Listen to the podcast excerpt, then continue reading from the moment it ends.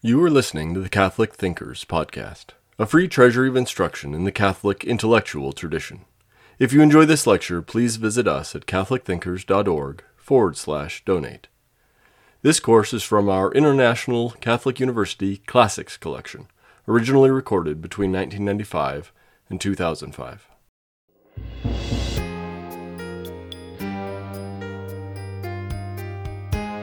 Many of you may have studied moral philosophy uh, recently or a long time ago, and this will be by way of a reminder. Uh, others of you may not have done this before, and uh, it's meant to be cast in, in a very introductory uh, way. one of the longings of the philosopher is to be intelligible, and I'm going to make every effort to make what I have to say uh, easily intelligible, without, of course, being condescending. Uh, we last time spent uh, some time talking about the nature of philosophy, its history. I want now to locate uh, ethics uh, within philosophy. Uh, we noted that the word comes from the Greeks, love of wisdom. It wasn't a discipline. Nowadays, in the modern university, uh, if you go to, the, say, the arts college, uh, and wander along uh, through the corridors, you might come upon a door that says Department of Philosophy. And philosophy is just one of the things that goes on in that large building and that large enterprise.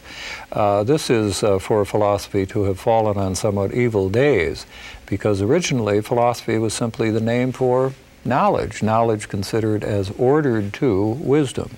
And it comprised a number of uh, sciences, which, particularly with Aristotle, began to sort themselves out from one another.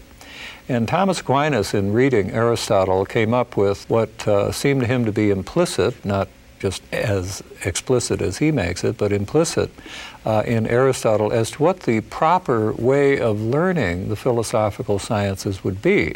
This isn't the order of discovery, of course, but if you and I wanted to become philosophers and we went to a philosopher and he knew what he was up to, uh, he would uh, proceed, uh, Thomas uh, felt Aristotle was telling us, he would proceed in this way. First of all, uh, we would be urged to study logic. We would be urged to study just what reasoning is, what successful reasoning is, what fallacious reasoning is, how arguments are uh, formulated, and so forth. This as the instrument of philosophy. And once we had gotten a handle on the uh, instrument or the means of reasoning, we would turn first of all to uh, natural science, uh, to knowledge of the, of the physical world around us, which for the philosopher, until he knows otherwise, that is the, uh, the sum total of reality is physical reality. One of the exciting things about Greek philosophy is to watch the way in which it dawns upon people that they cannot confine themselves to the physical world, that the physical world, in short, doesn't exhaust reality. But that's something that they come upon as a discovery, and they tend to provide arguments for it to show us that uh, physical reality isn't all there is. But it is where we start. And the second great effort in the study of philosophy, if we're being taught by someone who has already achieved it, would be natural science, the world around us. And this, of course, could occupy us for a very long time. Uh, if you looked at the works of Aristotle, you would find that most of them uh, are concerned with the natural world, particularly with the life world. After achieving knowledge of natural science, did I say that was second? Actually, second would be mathematics. After logic would come mathematics. And the idea here is that we could uh, learn this without a great deal of experience, uh, which of course is required increasingly if we're going to know much about the physical world. But after logic, mathematics is something that even children can learn, as Aristotle put it. And indeed, it seems to be the case that mathematical geniuses do their stuff at a very early age and spend the rest of their lives sort of uh, resting on their oars. But it's not unusual for a very young person to come up with a mathematical discovery of great uh, moment. It doesn't require uh, long experience, it doesn't require travel, research grants, and all that sort of thing. It's much more immediate. But as we would go on then to the study of natural philosophy here, of course, increasingly we would need uh, experience, just as Aristotle sought uh, specimens from around uh, the Greek world to base his uh, book on the parts of animals and the generation of animals and so forth. So, as we know, a great deal of empirical research is required to know just what the facts of the matter are uh, before we give some kind of account or explanation uh, of them. After this, in the order of learning, logic, mathematics, natural science, Thomas suggests would come moral philosophy. And this would come just before the culminating uh, effort of uh, philosophy, which, as the title, the term suggests, would be wisdom. Well, what is wisdom?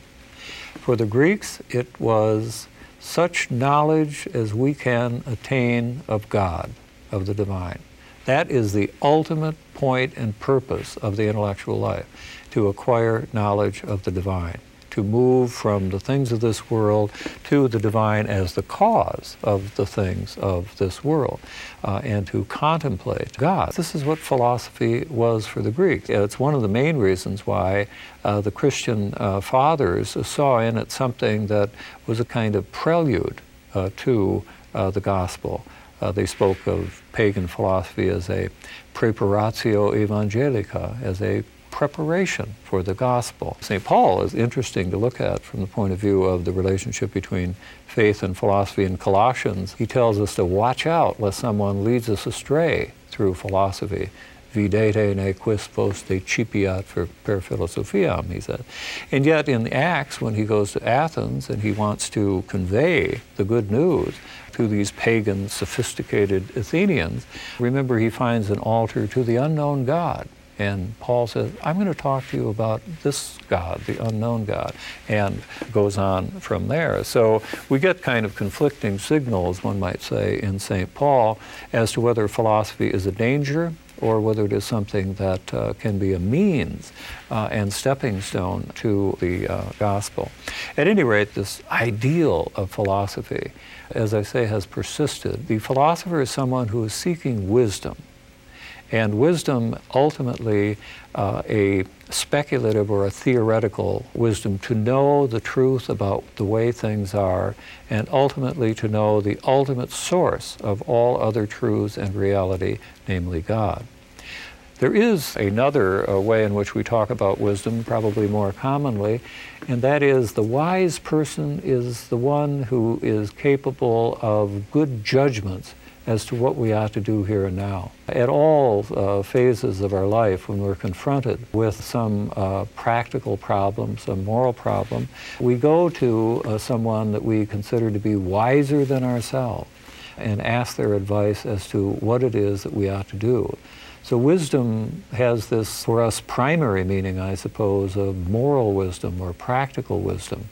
But uh, within the context of classical philosophy, moral wisdom was considered to prepare us for uh, the ultimate move in philosophy, which was to uh, turn to knowledge of God Himself, to contemplation of God Himself.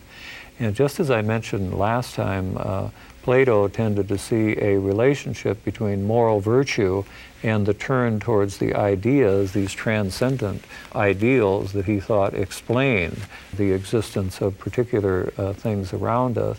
And so the acquisition of moral virtue was a kind of suppression of sense knowledge uh, so that the soul would be released to return to these ideal entities.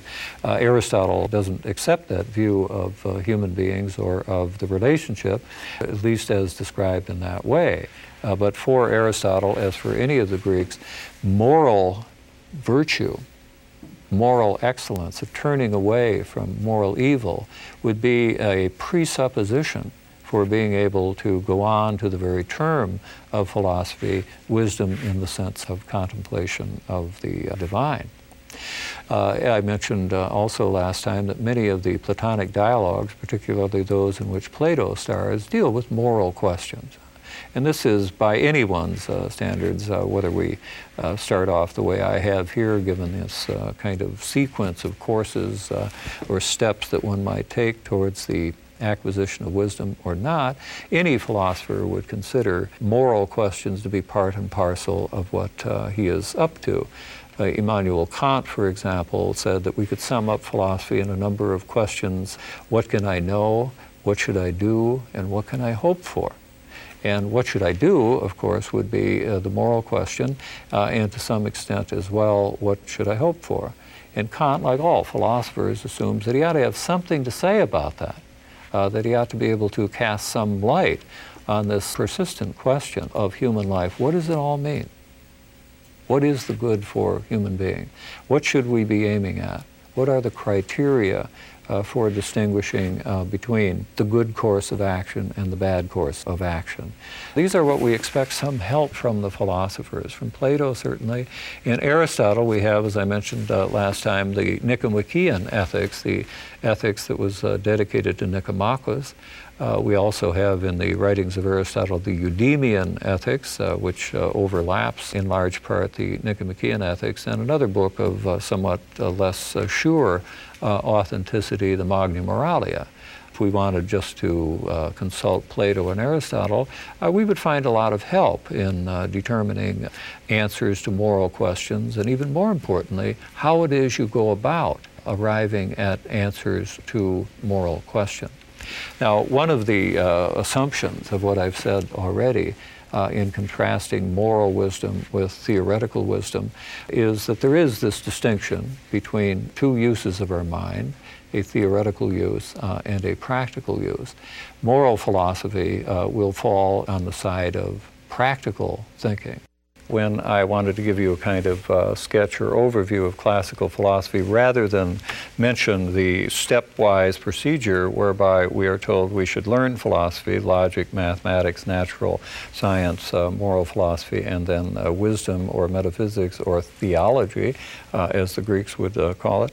I might have said, well, in the classical view, philosophy is uh, divided into two major parts uh, the theoretical sciences and the practical sciences. Then logic would be a kind of outrider. It again would function as the uh, instrument uh, for these more substantive sciences. And as we looked at the theoretical order, uh, the sciences our attention would be drawn to would be natural science again, and then mathematics, and then theology, that is, such knowledge as human beings can attain by their own powers of the divine. And when we turn to the practical order, uh, we would find ethics and economics and politics.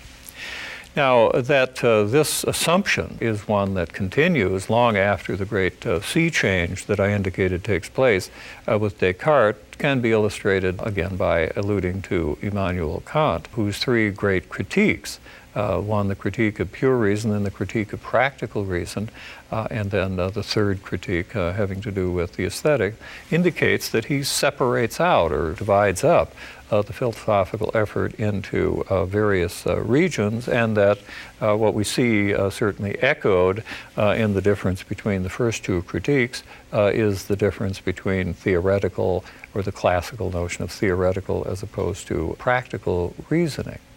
Uh, how can we characterize this just in a sort of ordinary way? Uh, if we were studying uh, sulfur and trying to arrive at the properties of sulfur and the sort of behavior that it engages in, that would be one of its properties, of course, uh, this would be a kind of knowledge that we might seek simply for its own sake. Say we're taking chemistry and uh, this the uh, subject under consideration, we're just very concerned about getting it right about sulfur, and we want to know about its properties. And if someone said, "What do you want to know that for?" one sufficient answer would simply be, "I want to know it. I simply want to know it." Uh, just as certainly in astronomy, which is both the oldest and the youngest of sciences, uh, it's rather difficult to know what you're going to do with it. Uh, if there's any of the sciences, which from the very beginning, as I say, induced in uh, pursuers of knowledge the sense of being a kind of spectator uh, of reality, uh, a reality over which one had no control, by comparison with which one was dwarfed, uh, it is uh, certainly astronomy. So we don't ask the astronomer, what are you going to do with it? Uh, well, we're likely to ask him that, and maybe he'd respond and tell us that space travel will be made more efficient and safe uh, if we know more about the cosmos. But of course, he would know that there are all kinds of things. The most interesting things that go on in astronomy have very little prospect of being of practical use or advantage. We simply want to know what the universe in which we uh, exist uh, is like, what it's like, what the truth about it is. It's a drive in us as human beings. Aristotle begins one of his works uh, with the famous generalization all men by nature desire to know. And he takes that to be exemplified in such disciplines or inquiries, uh, say, as astronomy. We don't ask, what good is it? The good is in having that knowledge and knowing it. Well, that's in studied contrast, of course, to what you would expect if you subscribe to popular mechanics. Uh, and uh, you're particularly devoted to issues uh, that tell you how you can make things in the privacy of your own basement, uh, your own workbench and maybe even you could make your own kayak uh, down in the basement during the winter months uh, and uh, have it uh, for your amusement and pleasure and instruction during the more clement weather of summer. As you read this kind of article in such a magazine, How to Build a Boat in Your Basement, it's telling you what steps to take, what materials you ought to go out and buy, how you ought to put them together and in what sequence uh, and the like, such that the result will be a floatable craft in which you can be riding the white rapids of the Colorado River next summer. So the kind of knowledge that's conveyed uh, in that kind of an article is aimed at something other than knowing it. Just understanding the article is a presupposition, of course, but it's a presupposition to doing something, to making the boat. So this kind of knowledge, unlike, let's say, astronomy or uh, mathematics uh, and the like, uh, has an end beyond knowledge itself. So we could give that as a just sort of working definition of uh, the theoretical use of our mind uh, as opposed to the practical use of our mind. That in using our mind theoretically, the aim is the perfection of thinking itself that is, the acquisition of truth about the objects of thought. Whereas in the practical use of our mind, uh, we are seeking knowledge not as a terminal goal, but in order to engage in activities other than thinking, uh, such as making. So that one of the great illustrations of practical knowledge, one of the great instances of it, is art, uh, in the very commodious and initially modest sense that art, techne, has uh, for the Greeks. It's any reforming of natural material for some purpose of our own, which is not a purpose of nature's as such. So that if we take the hides of animals and we cure and tan them and then fashion them uh, into coverings for our feet, this, of course, would be an instance of a work of art uh, in this, uh, as I say, very commodious sense. So that a natural material will have been put to a use and purpose that we impose upon uh, that material. So this is knowledge. You have to know something about uh, leather and the like. This is pre-plastic that I'm talking about in order to know how to make a pair of shoes, or maybe you're Dutch and you want to make them out of wood. But uh, if someone suggested that you made shoes out of uh, spider webs uh, or out of water, you'd wonder uh, whether they were pulling your leg or uh, telling a joke. I mean, there are certain things you have to know about the natural materials in order to see them as amenable uh, to the goals that uh, we as artisans impose uh, upon them. So, this would be, I suppose, the most obvious uh, example, other than morals itself, of a practical use of our mind. There are people, and I was one of them when I was younger, who like to read popular mechanics just for the fun of it. And I would read how to build a 20 uh, foot sailboat in your six foot long basement and so forth, and get a great deal of pleasure out of it without having any intention, believe me, whatsoever, of actually using that knowledge. Uh, there are people, I suppose, who like to read cookbooks. Huh? Uh, simply as a pleasure, as a matter of knowledge, without intending uh, to follow the recipe and actually produce uh, the goodie that is being uh, described in the cookbook. We'd find that a kind of odd way of reading uh, popular mechanics or a cookbook uh, simply as a drive to know about what's in them and the like. If the aim of the knowledge is to show us how to do something or to make something, presumably the full benefit uh, from reading such a thing is to go beyond the reading and to enact or to make the thing, the making of which is being described for us. Now, morals, as uh, you can see, uh, this is what I'm leading up to. Moral philosophy is a species of practical thinking. in ethics or moral philosophy, what we're doing is putting our mind to the question, what should I do? And this is a question which we might say is implicit in any action uh, that we perform.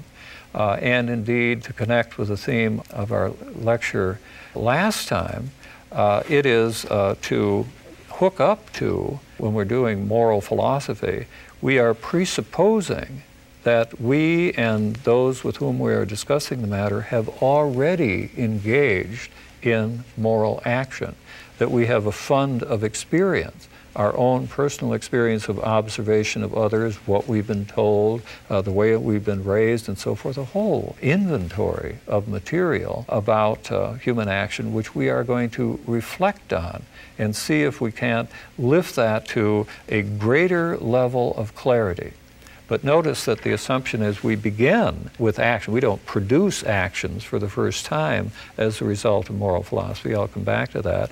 Moral philosophy, in the way in which we're talking about it and are going to develop it, presupposes that we're already moral agents. We know what it's like to perform moral action, but now we want to, in a more leisurely way, reflect on that in the expectation that this kind of reflection will be useful for future action. So there is a kind of arc that is described here. Actions, our own moral actions and behaviors presupposed. Moral philosophy is a reflection on that with an eye towards clarification uh, that we might not have in that presupposed experience, and that these clarifications that are arrived at in moral philosophy are not sought for their own sake not simply to know them, but in order to be able to act more surely uh, and responsibly in the future. So, this is what is meant by calling it uh, a practical philosophy, and it also indicates how moral philosophy, as pursued within the tradition that I'm moving, makes the assumption you and I, long before we ever heard the phrase moral philosophy, were engaged as moral agents and had a great fund of knowledge, good and bad, about uh, human action. Uh, we have the empirical wherewithal, we might say, to reflect on these matters, but we're not doing it simply to get clear about them terminally or to have an elegant theory of human action. When we engage in moral philosophy, we're doing it as a practical enterprise, and that again means that we're seeking knowledge which is relevant to and useful for directing future singular actions. When we talk about moral philosophy, we are engaged in a species of practical knowing. And practical knowing is distinguished from theoretical in this that, unlike theoretical knowledge, practical knowledge is not terminal, is not sought just for the sake of knowledge, but for the sake of doing the sort of thing that we are endeavoring to get knowledge of. And the two great instances of it classically would be art, our efforts to rearrange or reform or reshape the natural materials around us, first of all for quite utilitarian purposes or useful purposes, and then ultimately for purposes simply of achieving a beauty that is not just given by nature itself. So art would be, in all of its many meanings, kind of a continuum of meanings, of analogous meanings, would be an instance of practical knowledge. If you took a course in how to write mystery stories, for example, presumably you would be following that course in order to write mystery stories. If you took up watercolors, you don't just want to read books about how to paint with watercolors, you want to do it. And that kind of teaching tends to be very close to coaching, so that somebody is directing our hand, showing us how to slop through the water and so forth to get it on the uh, paper and to achieve the effects that we want. That's what we want to do. We don't just want to read books about watercoloring. So it is with moral philosophy. The great classics of moral philosophy from the very beginnings of the history of philosophy are the kinds of books that, uh, at least in a certain mood, we want to curl up with and read. But what we're reading about are human actions, actions that we might perform. And uh, these works are reflections on those actions such that we, when we act in the future, will do so more gracefully, more purposefully, more successfully than we have in the past. So, practical wisdom on the one hand, and art would be two examples of practical thinking. Practical wisdom, ethical wisdom, the kind of wisdom that I suggested we would look for in someone when we sought their advice about some decision we were confronted with. Ethics is a lot like that. If we think of the relationship between our going to an older and wiser person for advice as to some decision that we are going to make. That would be very personal. It might be very one-on-one. What moral philosophy, we might say, is is the kind of generalization from that. It's uh, generalizing from what this wise person knows, getting it into a more systematic form so that it can, not in a one-to-one way, but to whom it might concern, way be directive of the actions of the student or of the hearer. Now that raises a question that we will return to several times as to what we can really expect from the study of moral philosophy. One of the questions that arises very early on is knowledge virtue? Is it the case that a certain course of study will enable us to become good? Can virtue be learned? That's the uh, next topic that I want to take up today. What I want now, though, to draw attention to is what we might call, in terms of the kind of systematic arrangement of the parts of philosophy, we might say, well, this would be a subdivision of practical philosophy. And earlier I said, well, if we approached it that way, what we would have is ethics and economics and politics. What is the assumption of that kind of division of questions about what we ought to do. Presumably, the political question would be what ought we to do as citizens, as members of a political community? Economics, in this sense of the term, from oikia, the Greek term for household, would mean what should I do as a member of a family? And the ethical question, in the narrow sense, would be what should I do, taken more or less singly and solitarily? This is the point I want to make in this lecture. We live at a time when it is very commonplace for us to be invited to think about ourselves as kind of individuals, autonomous individuals, and then society is looked upon as a kind of arrangement that we might choose to enter into. A contractarian theory is a great story or kind of heuristic device, as we might say, when it was first introduced. If we want to understand society, imagine that you had all of these individuals just there and they decided to enter into a pact into a contract, and this would be the origins of civil society. Unfortunately, that story, whatever its use was as a kind of interpretative advice, I think got too heavy a grip on the minds of us, such that we begin to think of ourselves as principally and primarily individuals. And this affects, of course, what we think we're doing when we do moral philosophy. In moral philosophy, if we're engaged in practical thinking, we are asking questions about what ought I to do? Presumably, when we seek advice from someone on a decision that we are going to make, we're confronting a kind of crossroads. We might do this, we might do that. Which would be the appropriate thing for us to do? When we seek advice, we're seeking guidance as to which of these courses of action, if either, we ought to embark upon. So that in moral philosophy, we are looking generally at questions as to what agents such as ourselves ought to do. And if we accepted what became a kind of modern assumption that we are primarily individuals, this concern for what is good for us might seem to be simply and primarily a question of what is good for me as an individual. And any questions about a common good, whether domestic or political, would come after that and uh, would pose theoretical problems, as they do. As you know, when we approach things in that way, we talk about people entering into society and agreeing to live with one another, the term trade off very quickly comes up. It's as if we're giving up something and what are we going to get in return? So there's a kind of very careful and calculated bargaining that's going on on that particular model. What's wrong with it? What's wrong with it is, is that we're not individuals in that sense. Consider a, a phrase that you perhaps have heard before, another one of those ringing generalizations that we find in Aristotle. Man is by nature a political animal. That is, man is born into society. It's his nature. He doesn't choose it. That's the way it is with him. It's a factual thing. You and I would not be here today if we hadn't been born into a family where we were cared for for years by adult person nurturing us, taking care of us, training us in the most elementary way, we wouldn't have survived. So to be the kind of being we are presupposes that we are members of a society. Sociologists used to, I don't know if they still do, used to study what are called feral children, kind of Romulus and Remus type children raised by the wolves or something like this, who had never had contact with other human beings.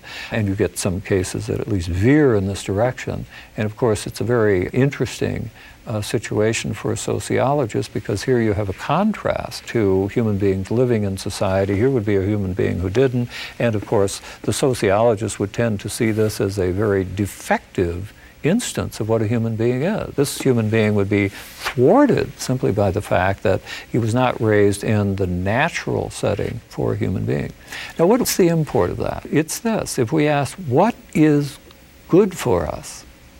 We can't mean first of all, or solely, what is good for me as an individual? The good for a human being is always primarily a common good, a shared good. Most of us see this most easily in the domestic community. As members of a family, as parents, as children, we become very quickly aware that there is a good that we share with other members of the family which is our good, of course, but it's not just our good. It's not a private good. It's not an individual good. It's a shared or common good. And that in a well ordered family, that takes precedence over the merely private goods of this member of the family, that member of the family, and so on. And so it is as we move on, all proportions guarded, to a political society.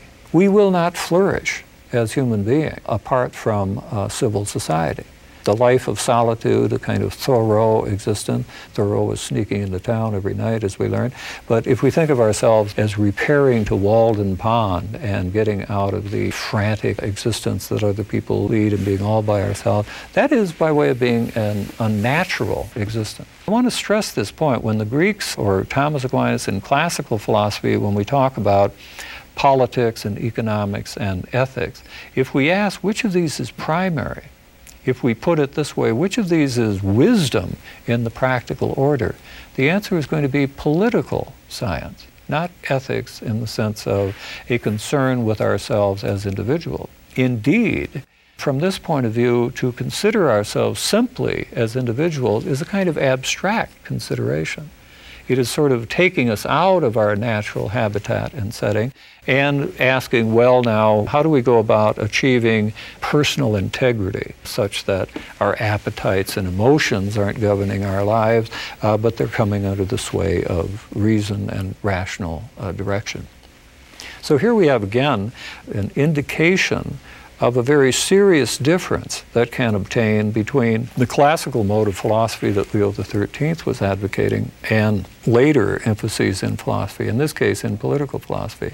And the difference would be that between the autonomous individual on the one hand, with society looked upon as some kind of deliberate creation on human beings' part, that is one view, and on the other, taking very seriously that Aristotelian slogan, if you will, man is by nature a political animal. I'm checking here the uh, second book of the Nicomachean Ethics, where Aristotle tells us that no one becomes good by philosophizing. And of course, he's talking about moral philosophizing. So the vexed question is this what is the value of moral philosophy, which, as you can see, I'm describing it as a kind of at leisure generalized discussion of what one might do in such and such circumstances. We began, remember, with the situation where you as an individual confronting a decision that you must make, you go to an older and wiser person for advice as to what you ought to do. And I suggested that we could talk about moral philosophy as a kind of generalization of that and have, say, the common notes of that kind of wise advice codified and the like so that it would be available to anyone. So the question that did arise very early in the history of philosophy was what is the value of that knowledge? Is knowledge virtue is the way in which it can be expressed in Platonic terms. And indeed, the classical place for this discussion is the Protagoras of Plato, that dialogue named after one of the great, if that's the proper adjective, sophists, who comes to Athens offering to teach young men how to make it in Athens, in effect. And if they really want to succeed, he offers them the 50 drachma course. And what we have is Socrates in conversation with this fellow, and we expect the usual kind of jocular, ironic questions being asked by Socrates of this fellow who is so confident that he has the key to success and he can teach it to you. And all you have to do is sign up for the course, take it, and you'll be big in Athens. The odd thing about this dialogue is at the end of it, Socrates is made to play the role of one who accepts this assumption. The question that arises is this someone objects, we may know what we ought to do and yet not do it. This is because the passions, let's say, are dragging reason around, so to speak. And this then is the way in which the problem is set up by the Protagoras towards the end of that dialogue. Is it possible that if we really know what we ought to do, that we could be deflected from acting on that knowledge from something other than knowledge, our emotion, our passions, and the like. Well, alas, for most of us, our experience seems to answer that one pretty quickly. Nothing seems to be more common than our acting contrary to our own best lights. It is one of the great tragedies and rueful facts of human existence that knowing what we ought to do is not tantamount to doing it uh, between the knowledge of what we ought to do and the doing of it often falls the shadow. Something happens. What is that something? And what Socrates in the Protagoras is saying, the usual kind of claim just won't wash. And the usual kind of claim is what? That reason is dragged around by the emotions. And what Socrates says is that cannot be. Go, why? And his answer is this within the makeup of the human being, reason is dominant. Reason is the ruler. Reason is king, so to speak. So it can't very well be subservient to something other than itself. This then gives Socrates the task of arguing that knowledge is virtue. And how does he go about it? Well, he says, consider this. There is an art of perspective. That is, when we are judging the uh, relative size of objects, we learn to take into account the factor of their distance from us as the observer so that things that are closer to us look larger than things that are a great distance away. And as you know, in painting and art and architecture, this art of perspective, which gets codified in the Renaissance, is one of the great forward moves which enables us to see all those Flemish paintings with the tiled floors and all those paintings where the columns tend to recede into the distance and so forth and create this illusion of depth in the painting. It's that art of perspective that Plato is already alluding to in the Protagoras, because if someone would say, well, uh, how large is my hand? I say, well, it's about five times larger than the sun. And you say, what? What do you mean? And you say, well, I just hold up my hand and I blot out the sun and I can move it around. It's still blotted out. I figure it's about five times larger.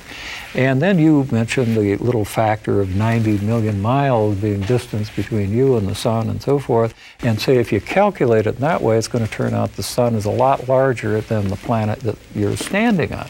So we learn how to do that, and we overcome mistakes that we might make, again, about judging near and distant objects in terms of their relative size by this art of perspective. Okay, so Plato says, let's then imagine that there's an art of perspective in practical moral decisions as well. And let's just simplify it and say here it isn't relative size, but it's the relationship between pain and pleasure. And we want to make the correct judgments as to what is indeed pleasurable and what is indeed painful. And when we've made that judgment, of course, we're going to pursue the pleasurable and avoid the painful. And yet we seem to make mistakes about that. And how is that? Well, uh, it's something like the distance factor in perspective, it's the temporal factor. So that here you are out for an evening and your seventh beer, let's say, is put before you. And it might float across your still somewhat clear mind that a seventh beer is an unwise decision for you to make and that your morning might be otherwise than you would like it to be if you go ahead and have that seventh beer. But morning is a long ways off. Huh? And uh, so you push that thought, the, the hangover and the uh, dyspepsia and all the rest of it, the would that it was dyspepsia if you had uh, taken the right drink, and you push that all out of your mind. You look at this tasty beverage before us, the bouquet, the suds, and so forth, and you just can't resist it and you drink it. So what Plato is saying is this, if you would correct for temporal distance huh, and see that this very fugitive pleasure of having yet one more beer, if you could put them in the same time frame, put that alongside waking up lively and healthy and clear-headed in the morning, there's just no choice between the two. So too with respect to a present pain and a future pleasure. I mean, if you think of the pain of going to the dentist, a little root canal, let's say, without uh, anesthetic, a jolly thought. You have that on the one hand, and then a future of vibrant dental health, and you have the smile of the neighborhood and so forth. But here you are sitting in the dentist chair, and he says, I think I'll do a root canal. My next appointment isn't coming in. Why don't we try a root canal? And you're thinking of this present pain, and you say, Come on, no, I don't want that. And he's saying, but think of the decades ahead when you'll be smiling people right out of their shoes and so forth. And, and that doesn't move you because you're overwhelmed by the prospect of the present pain. And all of that happy future just doesn't seem to move you. Again, what Plato says is what we need here is the art of moral perspective. And the art of moral perspective is essentially comparing present pains and future connected pleasures, or present pleasures and future connected pain, and getting them right. And, Plato says, once we have that knowledge, once we've seen clearly as to the relative weight of the pain and the pleasure, if we see them now thanks to this art of perspective in the present, we're not going to, obviously, forego a relatively minor pain when it will benefit us for decades to come, nor are we going to pursue a fugitive and minor pleasure when it will lead to all kinds of complications and discomfort for us in the future. Well, so that's Plato's answer. Knowledge is virtue. There is a kind of knowledge, the art of moral perspective, which, if you have it, will give you a knowledge which you cannot act contrary to. It's the most startling claim in the dialogue. If you know, then you will act. If you really know, then you will act. Now, that suggests that there is a lot more to be gained from moral philosophy than perhaps you and I would expect from it. This is one of the topics in which Aristotle, in the sixth book of the Nicomachean Ethics, he takes up and it's much discussed under the heading of weakness of will. What goes on when we say we know what we ought to do and yet we act contrary to that knowledge? And we wonder, well, what's the remedy? I mean, there isn't any knowledge we didn't have, apparently, so that we can't say, consider this, consider that. Presumably, we considered all those things, and yet we did this dumb thing, this wrong thing. What are we to make of that? And what Aristotle suggests, and it's very typical of him in treating this topic, is that when we talk about knowledge and say the claim that we know something, there are several distinctions that we want to make. And one is to know kind of generally what we ought to do and to know in particular what we ought to do. And the other is having the knowledge and thinking of it, so to speak, and having the knowledge and not thinking of it, the way a geometer might be golfing, and he's the greatest geometer, let's say, in northern Alabama, and he's not thinking about geometry. We could point to him and say, he knows geometry. So he knows it how? Potentially, not actually. So with those distinctions, Aristotle is able to give some kind of affirmative response to Plato's claim. But one of the upshots of it is this, that the general knowledge that he distinguishes from the here and now knowledge of what we ought to do looks an awful lot like moral philosophy. And he's saying that kind of knowledge is not tantamount to acting in accord with that knowledge. And that's why he says, in Book Two of the Nicomachean Ethics that the study of philosophy will not make you good. We hope you enjoyed listening to Catholic Thinkers. Please visit us at catholicthinkers.org forward slash donate to help us keep this content free.